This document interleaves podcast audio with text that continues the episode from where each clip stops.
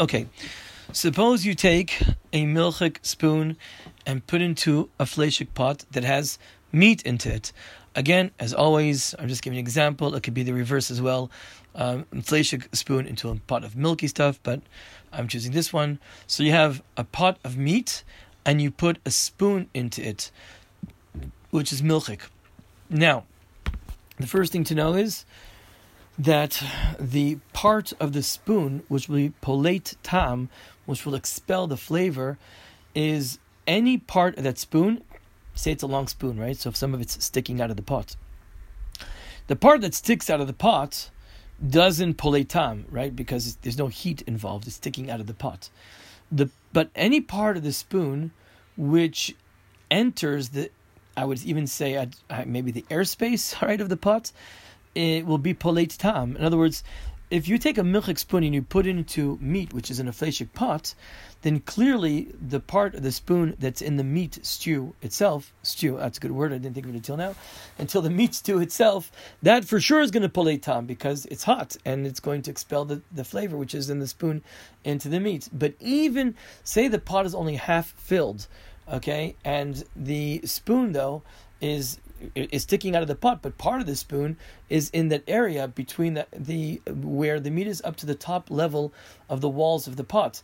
And that all the, the, the, the spoon that goes the part of the spoon that's inside the pot, even if it's not touching the food, but part that part of the spoon which is in that area space between the meat and the level, the top level of the top height of the walls of the pot, all of that area is going to pipolate tam because of the of the uh, steam the steam from the food from the, from the hot food in the in the in, the in the in the, the, the fleshik food, that steam makes the tam being expelled from the spoon. So the first thing to remember is that when you put a spoon, a milchik spoon to fleshik pot, we considered the whole part of the, the whole part of the spoon which enters the whole area of this of the pot as to be tam, and not just the area which entered the actual food.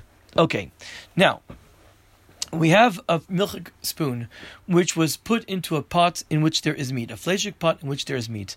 So we have to know what is the deen of the spoon, what is the deen of the pot, what is the deen of the food, right? The food, this pot, and the spoon. Case number one: What happens when the spoon is not ben yomo?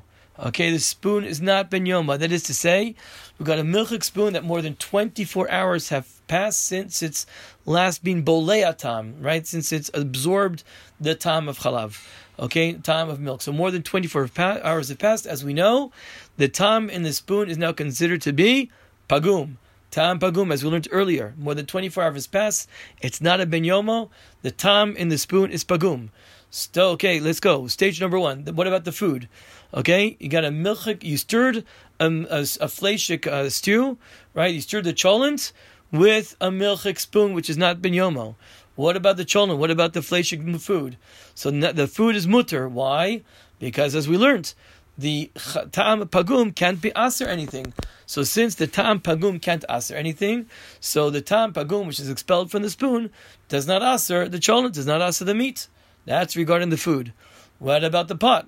Okay, the same thing, right? The pot is also mutar. Why? Since the tam is pagum, so just like it can't aser the meat that's in the pot, so too it can't aser the pot itself. So the milchik spoon, which has not ben yomo, which you've stirred a fleshik stew with, the meat is the the fleshik food is mutar, the pot is mutar, but the spoon itself is asur. Why? because the spoon is absorbing the tam of the basar, right? The tam goes in two directions. You have tam from the milchik spoon going into the meat, and you have tam from the meat going into the spoon. As we said, the tam of the the milk from coming from the spoon to the meat, that's tam pagum. So that doesn't ask the meat. But the tam from the meat, that's fresh. And that's going to aser the spoon, even though the tam in the spoon, of course, is not ben yomo, it doesn't make a difference. The minute it absorbs, the minute it's bolea, the time of meat, it becomes asur. All right, so let's remember this then. You have a milchik spoon that was put into a fleshik pot of food, a hot a fleshik pot of hot fleshik food. So the food itself and the pot itself is mutar, but the spoon itself becomes asur and has to be kashered.